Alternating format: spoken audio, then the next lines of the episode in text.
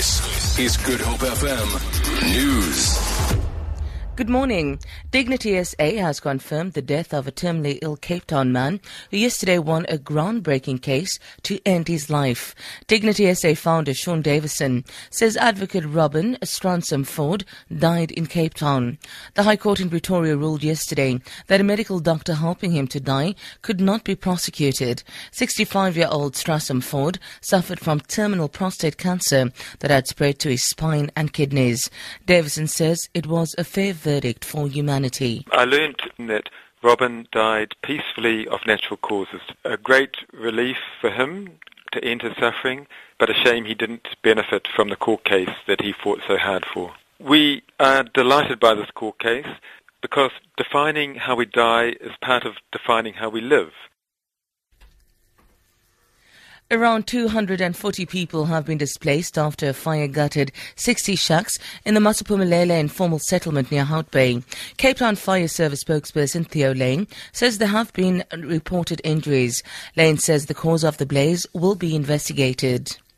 City of Cape Town member for Safety and Security JP Smith says he's seeking legal recourse after defamatory remarks were made against him by ANC leaders in the council.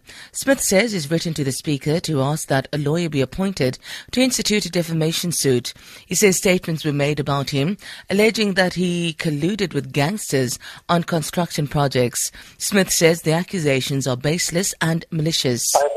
Speaker of Council to initiate uh, legal proceedings by appointing attorneys to make a defamation case against Colin Orange attorney Aaron Rahan ANC. This is in response to defamatory claims by them uh, pertaining to myself and the city. It is also a matter of fact that I am the whistleblower in this case. My inquiries in December that put the matter on public record to start with, they know this. Therefore, the ongoing smear campaign by them constitutes defamatory comments President Jacob Zuma has appointed retired Constitutional Court Justice Thembile Skweyiya as inspecting judge of correctional services.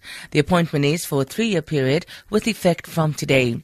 Skweyiya retired from the Constitutional Court in May last year. The role of the inspecting judge is to report on the treatment of inmates in correctional centres and on conditions of that centres.